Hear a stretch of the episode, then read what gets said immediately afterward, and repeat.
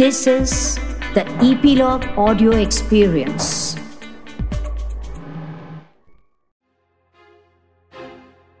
हमें पहचानो कौन है हम हम सिर्फ़ इतिहास नहीं लिखते, लेकिन दुनिया की जोग्राफी बदल देते हैं हम हमेशा शांति चाहते हैं, लेकिन दुश्मन ने अगर हम पर हमला किया तो हम फिर दुश्मन को उसके घर में घुसकर मारते हैं। हमारे लिए कोई भी मिशन असंभव नहीं है। चाहे वो बर्फीली पहाड़ियों पर पहली बार हमें मिशन के लिए बुलाया जाए। हमारा मोटो है, नभम स्पर्शम, Deeptam, touch the sky with glory. पहचान गए कौन है हम?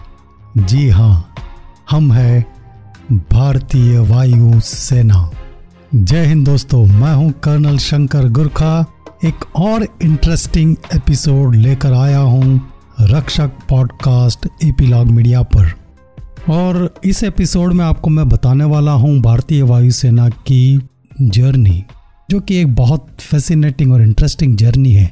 और आज से लगभग उन नब्बे साल पहले 1932 में शुरू हुई थी। हालाँकि इस एपिसोड में आपको मैं 1971 से आज तक की जर्नी के बारे में बताऊँगा। 1932 से 1971 तक की जर्नी हमने ऐसे ही एक और episode, Indian Air Force journey part one का पॉडकास्ट किया हुआ है। अगर आपने उसे नहीं सुना तो उसे भी आप ज़रूर सुनिए to experience the journey of 1932 to 1971 so let's start experience the journey from 1971 1932 से 1971 के चार दशक की यात्रा में एयरफोर्स काफ़ी प्रोफेशनल और वर्ल्ड क्लास लेवल की हो चुकी थी। लेकिन कड़ी अग्नि परीक्षा तो अब होने वाली थी। 1971 की शुरुआत के दिनों में एशिया में पॉलिटिकल सिचुएशन काफ़ी ख़राब हो चुकी थी और भारत के लिए भी बहुत बड़ा चिंता का विषय बनी हुई थी।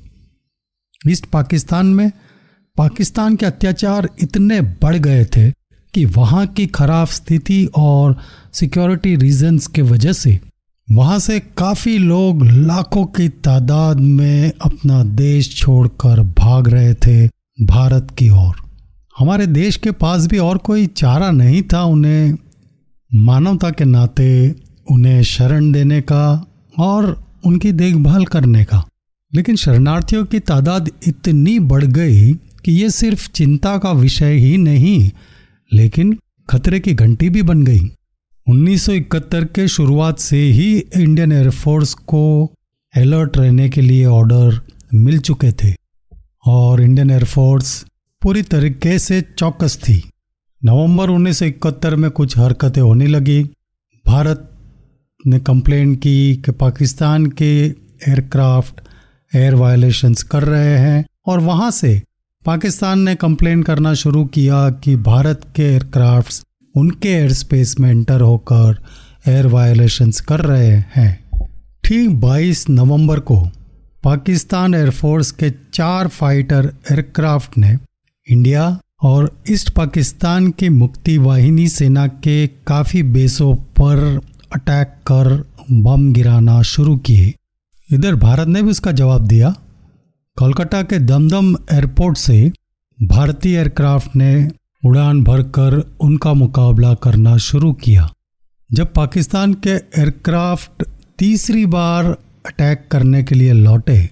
उस वक्त भारतीय वायुसेना के एयरक्राफ्ट ने चार में से तीन फाइटर एयरक्राफ्ट पाकिस्तान के मार गिराए।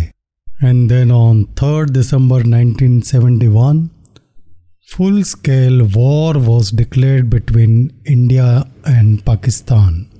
Pakistan air force ने कई इंडियन एयरफोर्स के बेस पर अटैक किए श्रीनगर, अमृतसर, पठानकोट, अंबाला, आगरा, जोधपुर, अवंतीपुर, उत्तरलाई, फरीदकोट, हलवारा और सिरसा इंडियन एयरफोर्स के बेस के अलावा कई सारे railway stations weapon dumps ammunition dumps और कई इंपॉर्टेंट स्ट्रेटेजिक लोकेशंस के ऊपर पाकिस्तान ने एयर अटैक कर कर बमबारी की।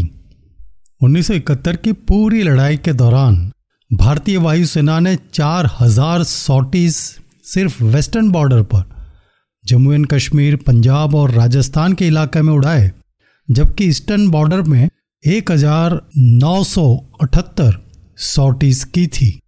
पूरी लड़ाई में भारत की स्ट्रेटेजी थी वेस्टर्न बॉर्डर पर डिफेंसिव स्ट्रेटेजी और ईस्टर्न बॉर्डर पर जहाँ भारतीय सेना ने मेजर सोफिस्टिकेटेड अटैक किया था, वहाँ पर ऑफेंसिव स्ट्रेटजी वेस्टर्न बॉर्डर में एयरफोर्स के सिर्फ़ चार हंटर एयरक्राफ्ट ने जैसलमेर में एक पूरी पाकिस्तान की आर्मर रेजिमेंट को लोंगेवाला में डिस्ट्रॉय कर दिया था, जिसकी वजह से पाकिस्तान का पूरा अटैक वेस्टर्न बॉर्डर पर नाम कामयाब हो गया था। इंडियन एयरफोर्स के जी नेट हंटर्स और मिग फाइटर एयरक्राफ्ट्स ने बहुत अच्छा प्रदर्शन किया था लड़ाई के दौरान। फ्लाइंग ऑफिसर निर्मलजीत सैखो जो श्रीनगर में नंबर 78 स्क्वाडन में जी नेट फ्लाई करते थे, उन्हें वीरता के लिए मरणोपरांत परमवीर चक्र से सम्मानित किया गया था। 1971 की लड़ाई में भारतीय वायुसेना ने सिर्फ़ हिस्ट्री ही नहीं लिखी, लेकिन दुनिया की जोग्राफी भी बदल दी। ईस्ट पाकिस्तान खत्म हो गया। नए देश का जन्म हुआ, बांग्लादेश। पाकिस्तान एयरफोर्स ने शुरुआत के दिनों से ही इनिशिएटिव लेकर अटैक शुरू कर दिए थे और अच्छी एयर सुपीरियोरिटी हासिल की थी। लेकिन भारतीय वायुसेना ने उसका कड़ा मुकाबला करके धीरे धीरे अपनी धाक जमाई और पूरी लड़ाई के दौरान अपनी एयर सुपीरियोरिटी बना के रखी। भारतीय सेना ने उन्नीस सौ इकहत्तर की लड़ाई सिर्फ़ 12 से 13 दिनों में ही जीत ली थी और इसमें इंडियन एयरफोर्स का बहुत बड़ा योगदान था। हर लड़ाई से कुछ न कुछ लेसन सीखने को ज़रूर मिलते हैं। 1971 की लड़ाई से कुछ खास बड़ा लेसन नहीं सीखा गया कि जिससे फंडामेंटल चेंजेस की कुछ ज़रूरत पड़े। हाँ कुछ कुछ रिफाइनमेंट्स की ज़रूरत दिखाई दी।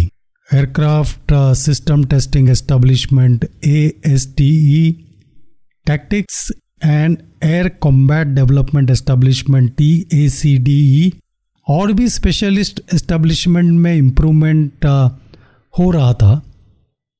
A D G E S advance defence ground environment system जो कि 1965 में शुरू किया गया था, खास करके चाइना बॉर्डर पर सर्वेलेंस रखने के लिए। 1974-75 में उस पर काम फिर से शुरू हुआ और एयरफोर्स को अपग्रेड करने के प्लान में भी रिफाइनमेंट शुरू हुआ। 70 से 80 के दशक में deep penetration strikes aircraft and tactical air strike aircraft, टासा। जैसे प्रिंसिपल के बेस पर मॉडर्नाइजेशन किया गया, कुछ 20 टाइप के नए एयरक्राफ्ट और सिस्टम इंट्रोड्यूस किए गए, जिसमें strike fighters, third generation supersonic interceptors, trisonic recce aircrafts, strategic heavy lift transports medium tactical transports light transports aircraft, heavy lift, medium assault helicopters, basic trainers, surface to air missiles और बहुत और भी sophisticated weapon systems introduce किए गए। इससे हमारी वायुसेना दुनिया की टॉप की एयरफोर्स में गिनी जाने लगी। इस समय में जो फाइटर एयरक्राफ्ट्स आए वो थे जगुआर मिराज और मिग ट्वेंटी नाइन्स ये सारे फाइटर जेट्स और सपोर्टिंग सिस्टम्स इंपोर्ट किए जा रहे थे। लेकिन साथ साथ हिंदुस्तान एरोनॉटिक्स लिमिटेड एच को भी अपग्रेड किया जा रहा था ताकि लोकल सपोर्ट बेस एस्टेब्लिशमेंट हो। उन्नीस सौ चौरासी में वायुसेना को एक बड़ी चुनौती मिली। दुनिया के सबसे ऊँचे पहाड़ियों पर ऑपरेशन करने की सियाचिन ग्लेशियर में। ऑपरेशन मेघदूत लॉन्च हुआ अप्रैल 1984 में और 70 किलोमीटर सियाचिन ग्लेशियर को कैप्चर कर लिया गया। उन्नीस सौ सतासी में श्रीलंका में ऑपरेशन पुमलानी के तहत ह्यूमैनिटेरियन बेस पर सप्लाई एयर ड्रॉप किया गया। उन्नीस सौ सतासी में ही भारत ने IPKF, Indian peace keeping force, Sri Lanka में भेजी। इसे ऑपरेशन पवन का नाम दिया गया था। इस पूरे ऑपरेशन के दौरान एयरफोर्स ने सेवेंटी थाउज़ेंड सॉर्टीज की थी। ट्रुप्स और साजो सामान वेपन इक्विपमेंट को ले जाने के लिए। और सक्सेस रेट कितना था पता है? हंड्रेड परसेंट सक्सेस रेट कोई भी फ़्लाइट फेल नहीं हुई थी और कोई भी मिशन अबॉर्ट नहीं किया गया था। 1988 में इंडियन एयरफोर्स ने मालदीव में जाके ऑपरेशन किया operation Cactus Maldives government internal problem से गुजर रही थी। तब ऑपरेशन कैक्टस से भारतीय सेना ने वहाँ जाकर मालदीव गवर्नमेंट को हेल्प की सिचुएशन को रिस्टोर करने के लिए। So friends you must have realised कि हमारी वायुसेना ने किस तरीके से मॉडर्न और पावरफुल होकर और अपनी बहादुरी के पर्चे देश विदेश में दिखाए और फिर आया 1999 कारगिल का युद्ध।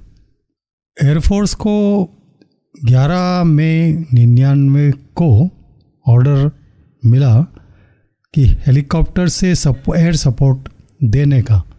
25 में निन्यानवे को ऑर्डर मिला इन्फिल्ट्रेटर्स पर अटैक करने का। और ये अटैक करना था अटैक हेलीकॉप्टर से but without crossing the line of control Kargil का एरिया है वो हाई अल्टीट्यूड एरिया है जहाँ का क्लाइमेट और टरेन बहुत ही टिपिकल है।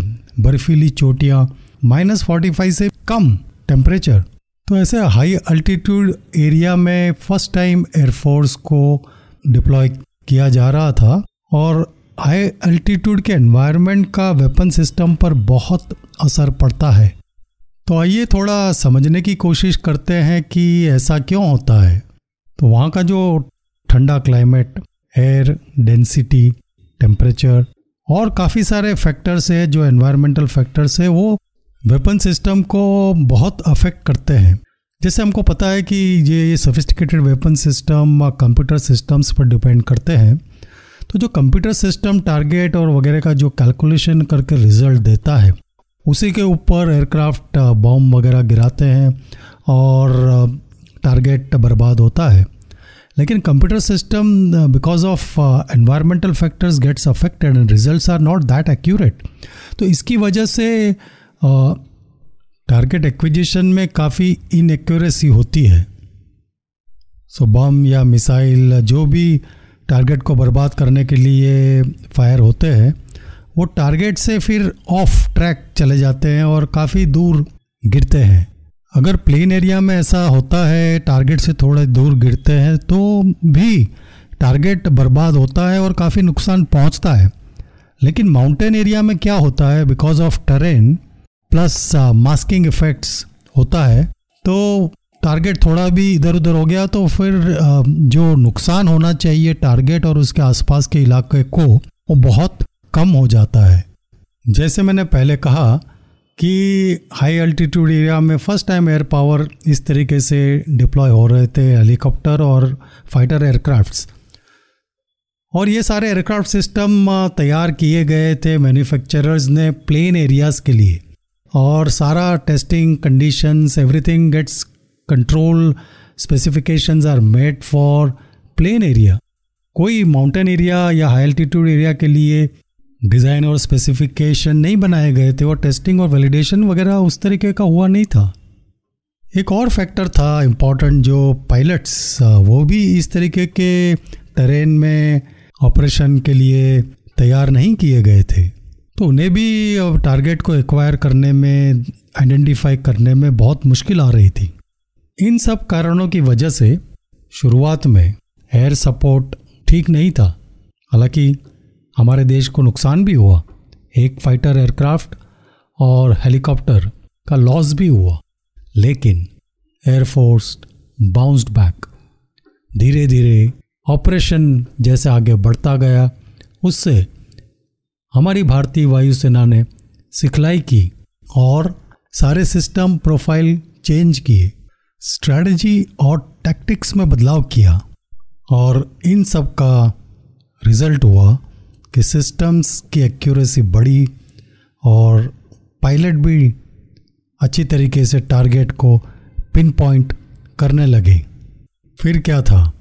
भारतीय वायुसेना ने फिर तहलका मचाना शुरू किया। एक के बाद एक, दुश्मन के स्ट्रेटेजिक लोकेशंस पर अटैक हुए और मैक्सिमम डैमेज करना शुरू किया।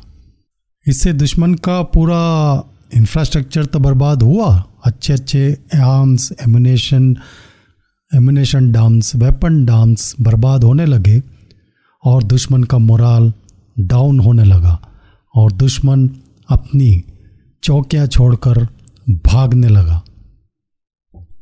एयरफोर्स ने कितना अच्छा काम किया, एक मैं आपको मैसेज पढ़कर सुनाता हूँ जो इंडियन आर्मी ने एयरफोर्स के लिए दिया था। मैसेज कुछ ऐसे था, आपने बहुत अच्छा काम किया है।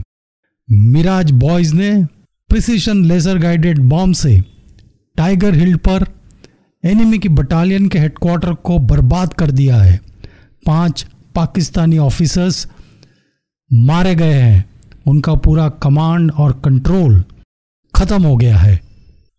Enemy is on run air power effectiveness इतनी बढ़िया थी कि कोई भी आर्मी ऑपरेशन शुरू नहीं हुआ जब पहले एयरफोर्स के फाइटर एयरक्राफ्ट ने जाकर टारगेट पर बम गिराकर उसे न्यूट्रल और सॉफन अप नहीं किया।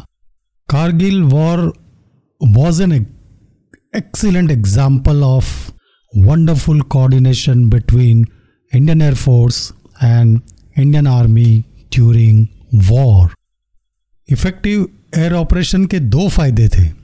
एक, हमारी कैजुअलिटीज काफ़ी कम हुई और जो लड़ाई का समय था, यानी कि लड़ाई जीतने में कम समय लगा। ये पूरे एयरफोर्स ऑपरेशन का नाम था ऑपरेशन सफ़ेद सागर। और ये मिलिट्री एविएशन की हिस्ट्री में एक बहुत बड़ा माइलस्टोन है, क्योंकि सबसे पहले इस तरीके का ऑपरेशन हाई अल्टीट्यूड एरिया में सक्सेसफुली किया गया। और इसी की वजह से आज भी not only Indian air force but दुनिया की सारी वर्ल्ड की एयरफोर्स इससे सिखलाई लेती है। कारगिल ऑपरेशन के बाद 10 अगस्त 1999 में आईएफ के मिग 21 ने एक Pakistani navy Breguet Atlantic aircraft, जो कि सर क्रिक, एक डिस्प्यूटेड टेरिटरी है, उस पर आइडेंटिफाई किया फ्लाई करते हुए। इस एयरक्राफ्ट को शॉट डाउन किया गया और 16 पाकिस्तानी नेवी पर्सनल उसमें मारे गए। On second August 2002 the Indian air force bomb Pakistani post along the line of control in the Kel sector following inputs about Pakistani military buildup near the sector 20 August 2013 को Indian air force ने एक world record किया। उन्होंने Daulat Beg Oldi air strip Ladakh में जो कि पाँच हज़ार सिक्सटी फाइव मीटर की हाइट यानी कि सोलह हज़ार से ज़्यादा फिट पर। C one three zero J flight का लैंडिंग किया। तेरह जुलाई 2014 को दो मिग 21 जोधपुर एयरबेस से इन्वेस्टिगेट करने भेजे गए, जो तर्किश एयरलाइन के एयरक्राफ्ट से वो जैसलमेर पर कुछ वायलेशन कर रहे थे। 2019 में पाकिस्तान ने पुलवामा में जो टेररिस्ट अटैक किया था, उसका जवाब देने के लिए एयरफोर्स ने सर्जिकल स्ट्राइक किया, बालाकोट एयर स्ट्राइक दुश्मन के एरिया में जाकर, उनके घर में घुसकर, उनके जितने भी टेररिस्ट के जो कैंप्स थे, उसको बर्बाद किए सक्सेसफुली तो आज हमारी एयरफोर्स दुनिया की ताकतवर एयरफोर्स में से एक है। इसके पास जो फाइटर एयरक्राफ्ट मेजर, वो मैं आपको अगर बताऊँ तो मिग ट्वेंटी वन, जगुआर और हमारे जो हिंदुस्तान एरोनॉटिक्स ने बनाए हुए Tejas Dassault Mirage 2000 MiG 29 Sukhoi Su 30 M और हाल ही में प्रोक्योर किए गए दसॉल्ट रफाल। आज हमारी भारतीय वायुसेना के पास लगभग 2000 से भी ज़्यादा एयरक्राफ्ट है और एक लाख सत्तर हज़ार से ज़्यादा की एक्टिव पर्सनल की फोर्स है। हमेशा तैयार दुश्मन को मात देने के लिए, देश की रक्षा के लिए। नभम स्पर्शम, Deeptam. Touch the sky with glory तो दोस्तों, ये था सफ़र इंडियन एयरफोर्स का 1971 टू टिल डेट 1932 से इकहत्तर तक के सफ़र के लिए पार्ट वन को ज़रूर सुनिए। अगर आपको ये एपिसोड पसंद आया तो एप्पल पॉडकास्ट पर फाइव स्टार से ज़रूर रेट करिए। और हाँ अपने दोस्तों के साथ इस एपिसोड को शेयर करना ना भूले। मैं कर्नल शंकर गुरखा, रक्षक पॉडकास्ट पर ऐसे ही और एपिसोड लेकर आता रहूँगा। नए एपिसोड की जानकारी के लिए इपीलॉग को सोशल मीडिया पर फॉलो करना और आप इपीलॉग डॉट मीडिया वेबसाइट या अपने पसंदीदार पॉडकास्ट स्ट्रीमिंग ऐप पर ज़रूर सब्सक्राइब कीजिए।